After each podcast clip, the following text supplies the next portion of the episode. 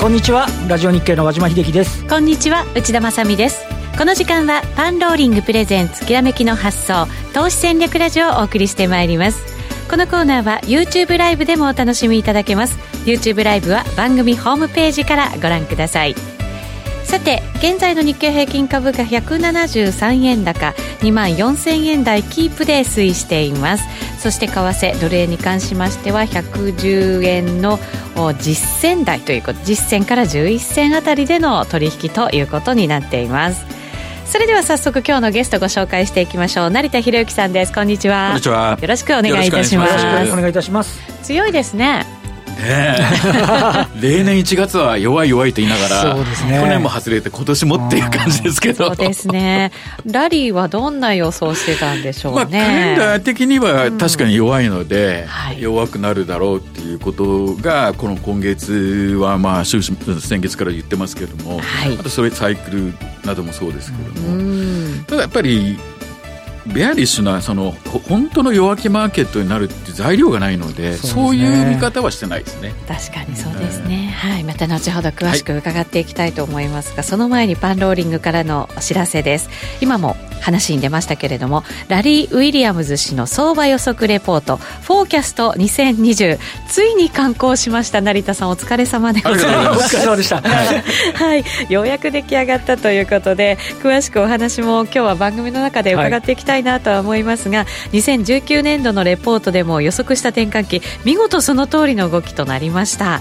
株価指数通貨商品債券など全方位的に網羅しているラリー・ウィリアムズのフォーキャスト2020 1月20日まで通常は2万8000円のところ2万5000円プラス税金の割引価格で販売いたします。なおパンローリングチャンネルではラリー氏のフォーキャスト解説動画も掲載していますのでぜひ番組ホームページご確認いただきたいと思います。この解説動画一緒に見ることによってより理解が深まるっていうことですかね。そうですね。やはり独特な用語を使ったりとかしてますし、はい、あと無料のあのフォーキャスト後ほどお話しますけどももう紹介されたりしますので。はい。はい。よろしくお願いします。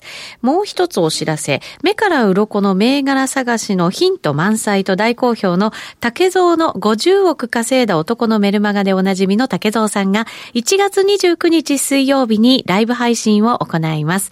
通常はメルマガ読者限定のオンデマンド配信となっていますが、12月に行った一般視聴者向けのライブ配信後、第2弾を希望する声多く寄せられたため、急遽開催が決定いたしました。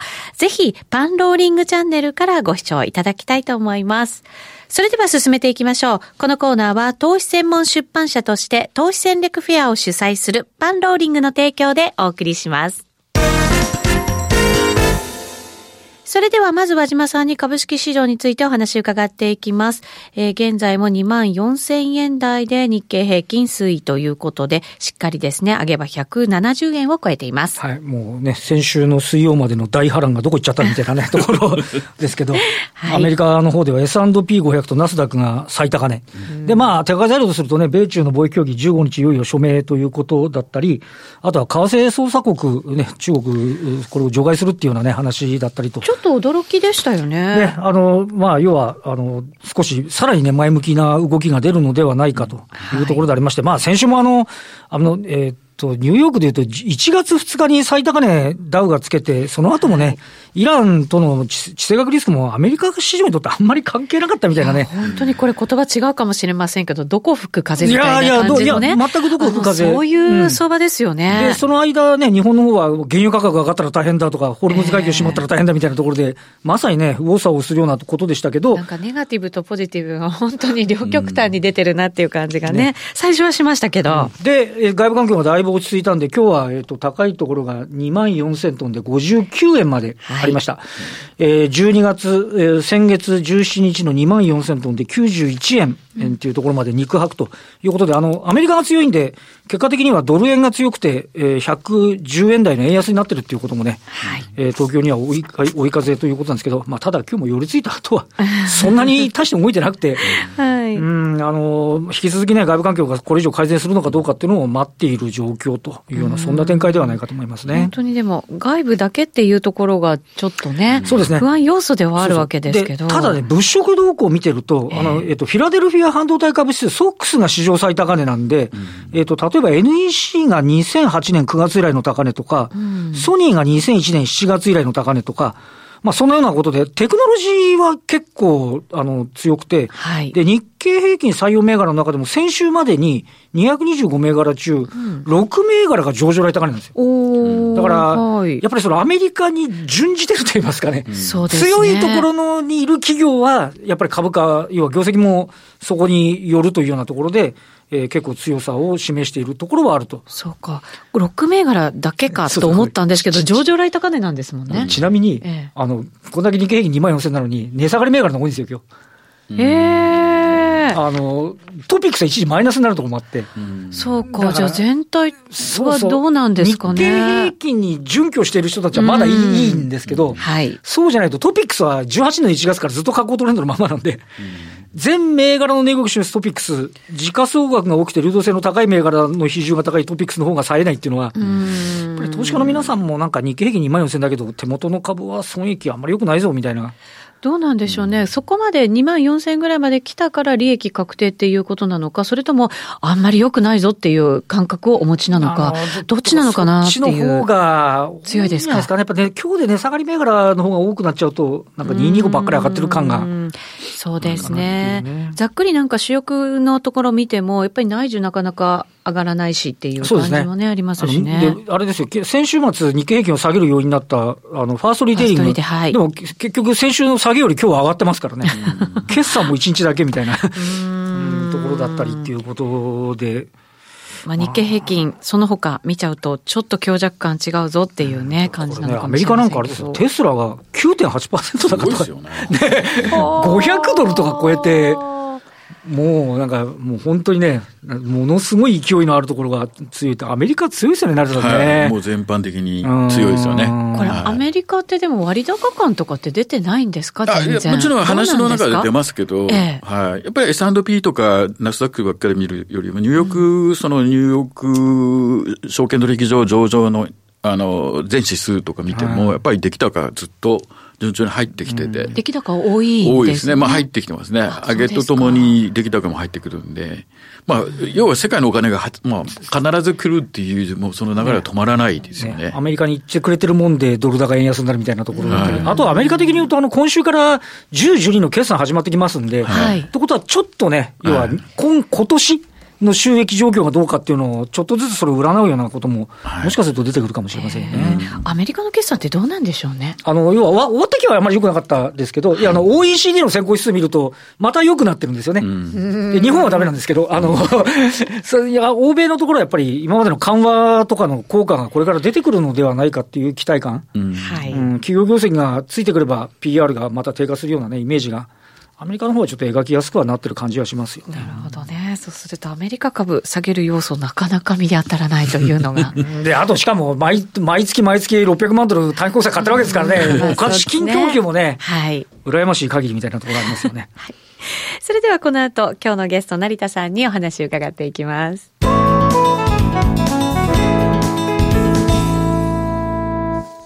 改めまして今日お招きしているゲスト、成田博之さんです。引き続きよろしくお願いいたします。よろしくお願いします。よろしくお願いいたします。さて、まあ、年が明けてきましたので、はい、やっぱりそのあたりの相場の話になるかなとは思うんですけどそうですね、やはり、年末年始っていうと、その年のあの相場の予測っていうのが、こう話題ですよね、はい、どうしてもいくらになるのかっていう。やっぱり気になりますから。はい。でも、ラリー・ウィリアムスの一番不得意としてるのは、そのレベル感っていうのは全く当たらないっていうか、転換点ですね。そうですよね。そうですよね。それを言うと、え、そんなの予測なのとか言われますけど。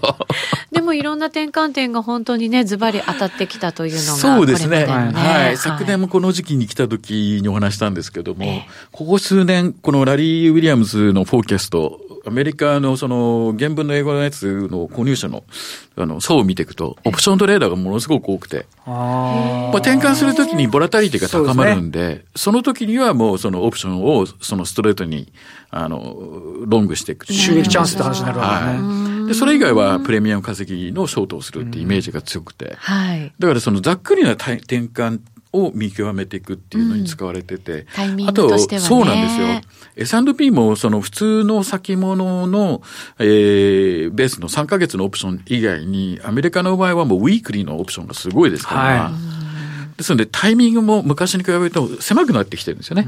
ですからそこにフォーカスする人が増えてきて、じゃあこれちょっと面白いじゃんっていうのがこの数年間、あの、新たなグループっていうんですかね。はい。はい。もう非常に目にしますけれども。なるほど。だからうまく活用していただきたいなとね、思いますけど。ウィークリオプションがあんまりやった人いませんからね。そうなんですよ。やっぱすごいですね、先進国はね。はい。でも徐々に日本もそうなって。ね。来ると言ってるはずなんですけどね。そうですよね。方向的にはね、参加者がみんな来ようと思えばね、それは流動性できれば動けるって話にはなりそうですけどね。そうですね。気になるのはどんな予想を、まあ、ラリーがしてるのかっていうところでもあるわけですけど。そうですね。まあ、あの、まあ、フォーキャストのレポートのお話をすると、それは必ずしもその今年の株式だけじゃなくて、はい、その商品ですとか、はい、通貨ですとか、まあ、全般的にカバーしてる、まあ、中には個別の銘柄もカバーしてますけども、うん、幅広いですよね。はいおそらく今年、もう全世界が注目しているのは、その大統領選挙ですよね。そうですね。はい。で、まあ、選挙の年の前の年は強い。確かに去年は強くて、ね、20%近くの上昇率だったと。はい。大統領選挙の日はどうなん年はどうなんですか？もう強いんですけど、前年の半分ぐらいって言われてるんですよ。そうですね。パフォーマンスあまり良くなくなるっていうのがパターンですね。がちょっと小さくなるってことですか、うん、そうすると、え、20の半分で10%って結構良くないっていうのはあるんですけど、そうですね。配当も出てるし。十分ですみたいな。そうか、そうか。じゃあ買えばいいじゃんっていうような流れですよね、今って。ああ、なるほど。あの、こういうアノマリーとかこういうカレンダーとかサイクルの好きな人っていうのは年末年始に向けてそのクリスマスラリーっていうのに注目してて、はい、年の終わりの5日間と年初の2日間、はい、合計7日間のうん、あの動き、はい、昨年のラリーの時ってやっぱり陽性なんですよ。今年はですね。今年は？完全に横ばいなんですね。そうなんアメリカで見ればいいんですよね、はい、それね。S&P で見ますけど、ほぼほぼ横ばいですね。ちょびっと陽性。でも、年明けて高値更新してるじゃないですか。ちょこっと予選。ちょ、ちょこ ちょこっとなんですね。ずっとしっかりしたからあれなんですね。年明けの2日間だけですから。あ、そうか。はい。あの、調子悪いニュースがありましたよね。そうだそうだ。上げて下げたんですよね。そうなんです。だそれを見ると、え、横ばいじゃん今年っていうイメージなんですよね。そうか。はい。まあ、そこにだから大統領選挙のアノマリーをプラスするとすれば。上がるけど、まあ、去年ほどではないという。で、全般的に堅調なんでしょうけども、まあ、あの、去年ほど高くないので、買うタイミングを外すとちょっと偉いことになってしまって。そうか、そうか。なるほど。はい。できれば、重要ですね。そうですね、はい、少しでも安いところで買いたいな、うん、そうなんですよ。それで今話題になってきてるのが、その恐怖指数って言われる、はい、あの、テレビ、メディアの出してる、あの、えっ、ー、と、CNN かな？あの出してるあの恐怖指数っていうのも楽観視しすぎて90を超えてるっていう。ああ、そうなんですね。買っちゃいけない時期丸出しってやつです。楽観しすぎっていうことですか。ということは今はもう買えないってことですね。うんまあ、短期トレード的には別な考えでしょうけども、はい、投資というスタンスだと今はちょっと買えない時期。長めで見るとっていう感じですかね。まあ、そんなので、今年っていうのはいろんなその網羅されてる大統領選挙が非常にまあ注目を浴びてて、で、あとはまあ、うん、先ほどちょっとお話あったの通貨の話ですけども、はい、まあ、ラリー・ウィリアムスの宣伝のサイトっていうのがあって、そこにもリンクがありますけども、ラリーが、えー、先月、あの、無料で、えー、公開しているのがドルインデックスと、あと金があるんですね。はい。で、金のはもうかなり長期なあのサイクルで、うん、ドルインデックスっていうのはまあ比較的、まあ短めのでもこのドルインデックスってそもそも何っていうのがですね、うんはい、多くて、これ6割近くが実はユーロなんですよ。ですね。はい。ですんで、あの、チャートを見ていただくと、ドルインデックスを逆さにするとユーロになるという。なので、無料のフォーキャストはですね、あの、タイミングを見ていただくと、うんあの、有料にも使えるっていう。はい。なるほど。はい。うん、これ数年前からこの無料でドルインデックス出してて、FX のトレーダーさん気がついてる人がいまして、はい。で、結構購入せずにフォローしてくれる方が。ええー、あ、そうなんですね。あの、コメントをいただいたりとか、ツイッターで話したりするのを見てると、えー、まあそこそこタイミング手に当たってるっていうことと、うん、だんだんこのトレンドじゃなくてタイミングだとか転換だっていうのにちょっと慣れてきてて。ああ、使ってらっしゃる皆さんがね。はい。はい。はい、あ、なるほどっていう。うん、ただやっぱりパッとこうドルインデックスと言われても使いようがないじゃんと。でも実際はユーロドルで使えるので、まあこれはあの、FX の世界なんかはそうですけども、一番多く取引されてる通貨ペアですよね。はいドルインデックスの逆をやればいいってことですね、はい、ユーロドルで。そうですね。はい。まあ、転換ポイントってのは同じですので、うん、えー、方向は逆に行くんですけども。そうですね、はい。で、実際公開されてるのを見ると、直近ですと1月23日に、転換を迎えると。うん。1月23日。はい。で、これで見ると、あの、ドルインデックスがここから上がっていく感じなんですけど、まあ、逆に言うとユーロが下がっていくイメージですよね。はい、ユーロドルは年が明けてから、今足元はちょっとずつ戻してる感じ、そうなんですよ。ですよね。はいこれがまあ、あの、ドルインデックスが上がっていくってことは、今度ユーロが下がってくる。はい、それがまあ今月の後半、23日ぐらいから起こるぞと。まあ、そのタイミングがドンピシャっていうことを皆さんその強調されるんですけども、やっぱりボラタリティが高まる可能性があるっていうことですよね。うん、そうですね、えー、1月末っていうと、イギリスのブレグジット、そうですね。1月末だったりとか、はいそうですよね、やっぱり起これるかなっていう。うん、イベント的には。そうです。ありそう。で、その次に来てるのが3月23日。3月23日、はい。で、次に、あの、春先の、あの、ちょうどゴールデンウィーク明けぐらいですかね。5月12日。うん、まあ、この辺は、よくある株とかと非常に関係している、あの、周期の転換でもあるんですけど、はい、やはり、注目を置かれるのは、9月10日とか8月17日、夏の終わりから秋の、まあ、頭ぐらいもう大統領選挙目前ですもんね、はい、この辺まで来ると。はい、ここでの動きはおそらく中でも一番大きいんじゃないかと言われてます。秋ですか。夏の終わりからね。はい、の転換は結構来るんじゃないかなっていう、ボラタリティが結構高まる。はい。FX 証券会社さんが望んでることが起きるんじゃないかって。ここ2年ね、本当に動かなくて。値幅ないから業者さん大変ですよね、はい、本当ね。トレーダーさんも大変。トレーダーさんも大変ですよね。ね思いますけど、はい。まあそういうのがこのドルインデックスのフォーキャストとして、あの、公開されてますし、はい。まあ、あの、それ以外にいろんなことをラリーはその説明してます。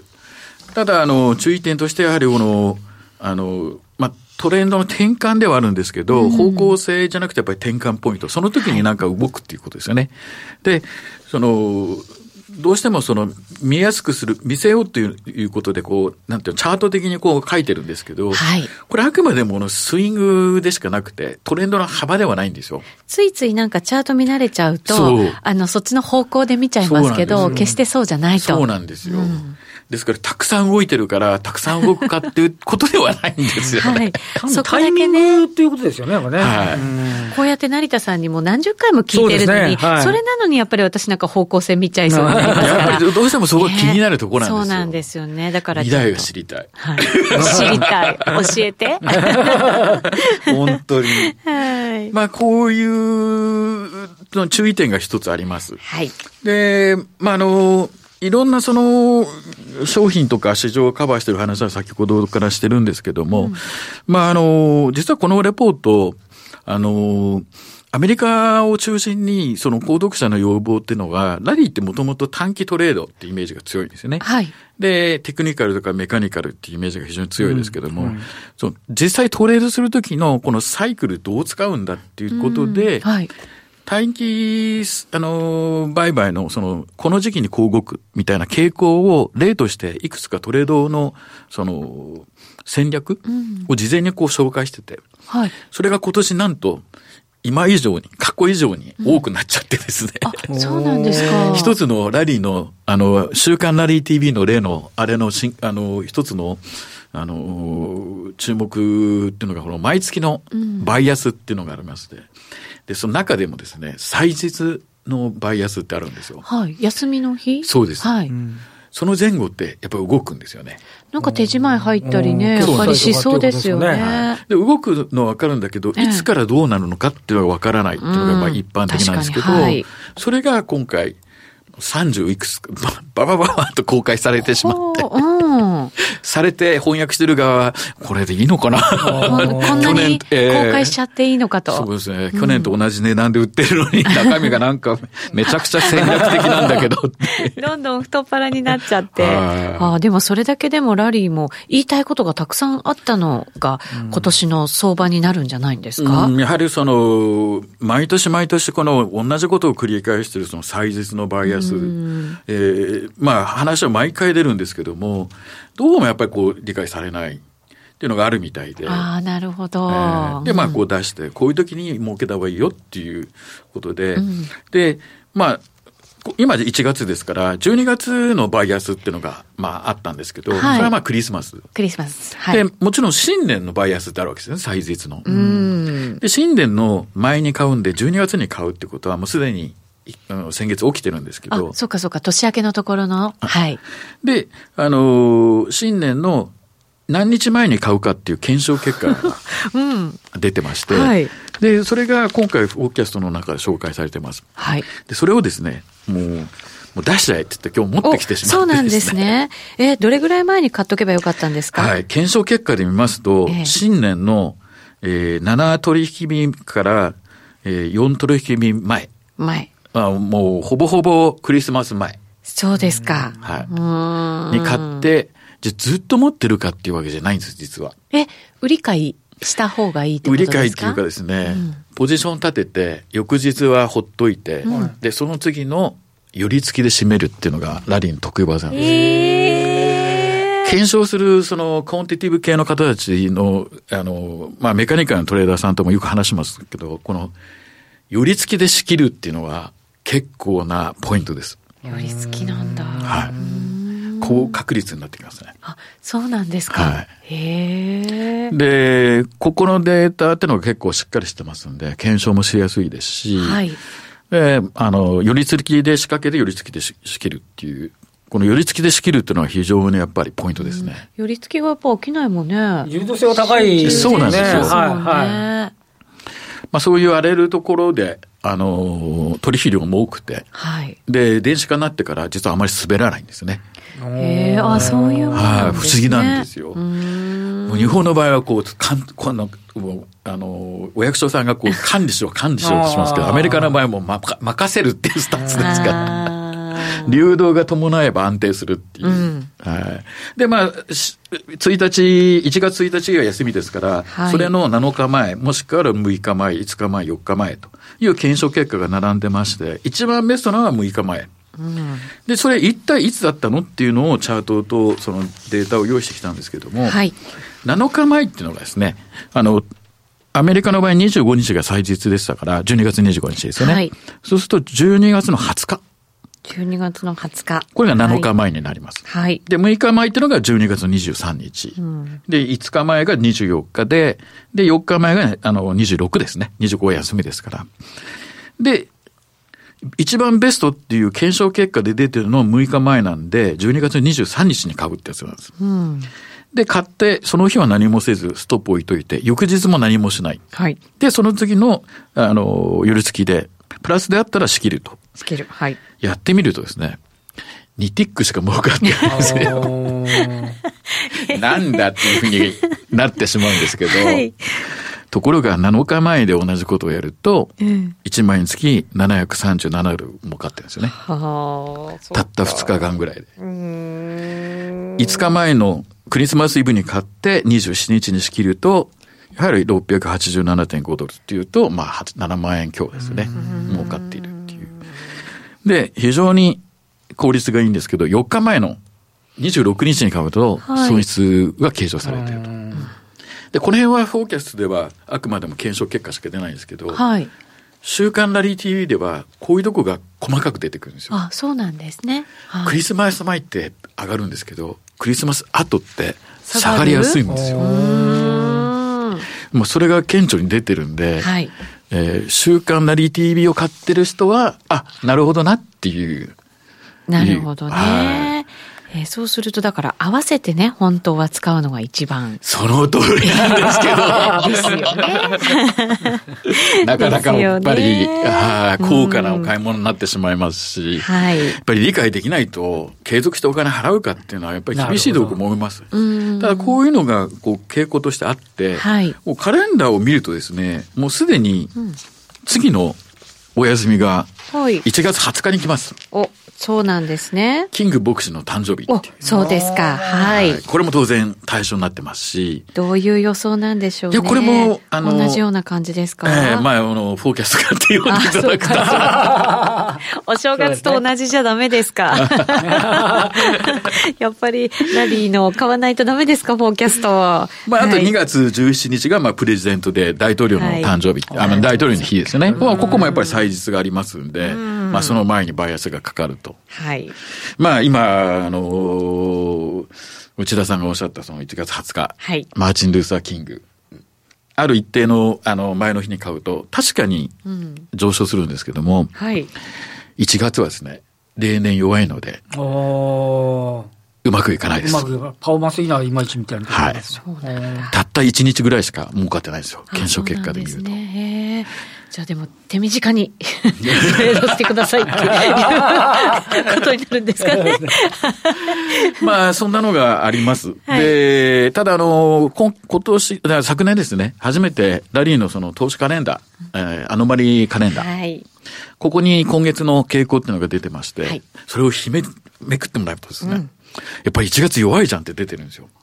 なので、実はこの、あの、キング牧師のあの、祭日の前にロングするとあんまりよろしくないっていうのはやっぱり、実は矛盾がない。なるほど。はい。矛盾してるのは今のマーケットですよね。はい。はい、強いですからね。ですね。はい。アノマリーカレンダー購入者はアクセスできる、私が解説する動画がありまして。はい。ラリーと知り合っても、かれこれ20年以上ですよね。で、最初実はこのフォーキャストとかバイアスっていうのが、検証すると段階で非常にわかるんだけど、実践するときに難しいっていうのがあったんですね。はい、やっぱり僕も短期トレーダーだってですし、1ヶ月20日間のうち、1日2日ずれると、実は2、30%ずれが起きちゃうんですよ。はい。で、それって難しいじゃんっていうのがすごくあって、実は最初あんまり使ってなかったっていうか、抵抗があったんですけど。えー、成田さんも。はい。うん、ところが検証していけばしていくほど、まあ確かに強いバイアスもあるし、弱いのもある。ただ、分かってきたことがあって、結構行くはずの時に逆に行くと、はい、トレンドがめちゃ強いんですよ。へえ、なるほど。で、これが、購入者のは、はい。えー、成田が解説してるんですけども、もうすでにラジオで言ってしまいましたけど、あの、実は、あの、先ほど、まあ、始まる前にわた、あの、和島さんともちょっとお話ししましたけど、あの、FX のトレーダーさんって出来高を見ることあまりないですけど、はい、株式市場ですと、はい、出来高を使ったテクニカル分析って非常に多いんですよね。で、この出来高を使った指標の、例えば、オンバランスボリュームっていうのがあるんですけど、これと価格が同時に上がってる状態だと、まず落ちないですね。なのでそんな時にいくらカレンダーがしたって言っても下がってこないんですよ。うん。そういうのも合わせて見ていただくっていうねことが必要なのかもしれません。新年まだ始まったばかりです、ね、ぜひセットでラリーのフォーキャストそしてラリーのカレンダーラリー TV 合わせてご覧になっていただきたいと思います。また投資戦略フェア2020が3月7日土曜日東京ドームシティプリズムホールで行われます。こちらも番組ホームページからお申し込みいただくことができますのでチェックしてみてください。ラジオの前の皆さんとはそろそろお別れとなります。来週も素敵なゲストをお招きしてお話を伺います。このコーナーは投資専門出版社として投資戦略フェアを主催するパンローリングの提供でお送りしました。